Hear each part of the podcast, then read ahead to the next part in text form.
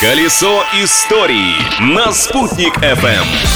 Всем большой солнечный... Э, здрасте. Сегодня же день филолога. Я, пожалуй, начну еще раз и использую весь свой вокабуляр. Это словарный запас. Доброго дня, многоуважаемые радиослушатели! Я, Юлия Санвердина, категорически приветствую вас и предлагаю окунуться в историю этой даты. Сегодня 25 мая, и в честь Дня филолога позвольте попытаться вызвать улыбку на ваших устах. Каламбур. Немецкий переводчик считал, что идеально знает русский язык и может перевести на немецкий все, что угодно, пока ему не предложили такую фразу «косил, косой, косой, косой». Занавес. С праздником виртуозы слова. А я, пожалуй, вернусь к своему простому слогу. События дня.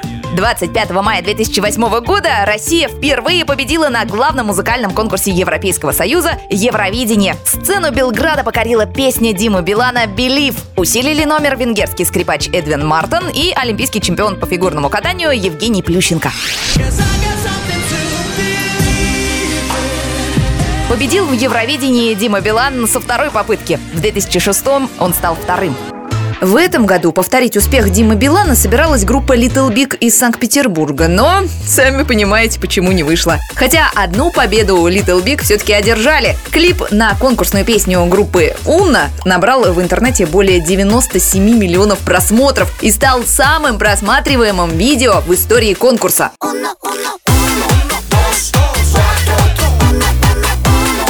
традиционного грандиозного концерта 16 мая все желающие могли посмотреть онлайн-трансляцию шоу «Европа зажигает свет», где участники представили свои песни и обратились к поклонникам конкурса по всему миру. Следующее Евровидение 2021 состоится в мае будущего года, там же, где планировалось провести конкурс в 2020 году, в нидерландском городе Роттердам. И еще кое-что. Выпускники, с праздником! Удачи вам, ребята! Пусть ваше хобби станет делом жизни. А я, Юлия Санвердина, продолжу свое дело завтра. А вы пока наслаждайтесь жизнью, не стесняйтесь. Колесо истории на «Спутник FM.